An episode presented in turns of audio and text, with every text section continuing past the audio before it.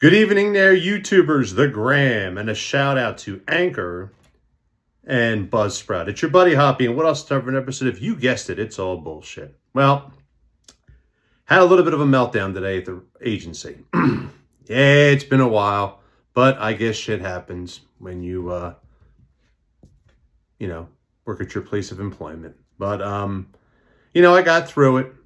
But uh, the moral of the story, what I'm talking about here today is is that um, you know people need to start taking responsibility for their own fucking actions in plain English.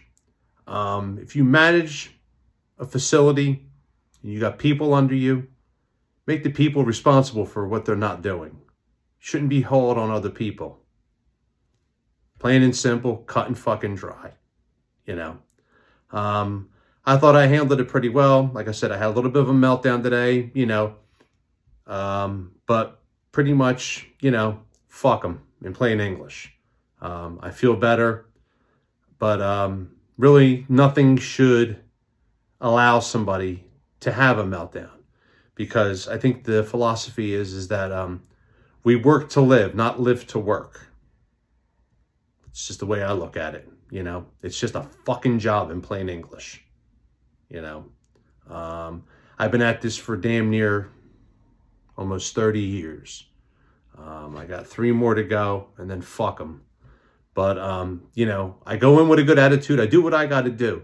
But every time somebody decides they want to kick me in the dick, well, you know what? I guess you just got to pick yourself up by your own bootstraps and just look at them and say, fuck you, that didn't hurt.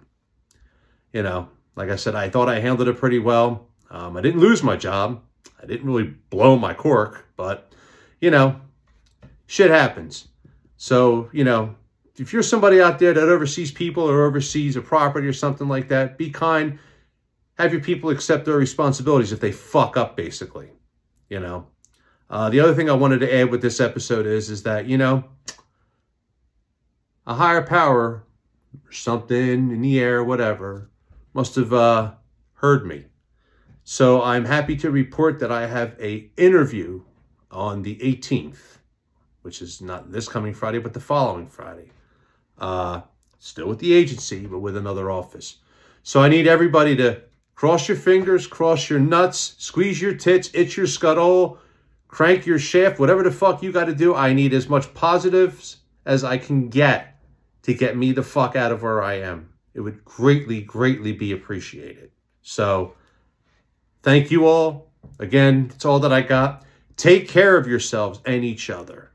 And remember, a good act of kindness goes a long way. Fuck the agency. I'll talk to you soon.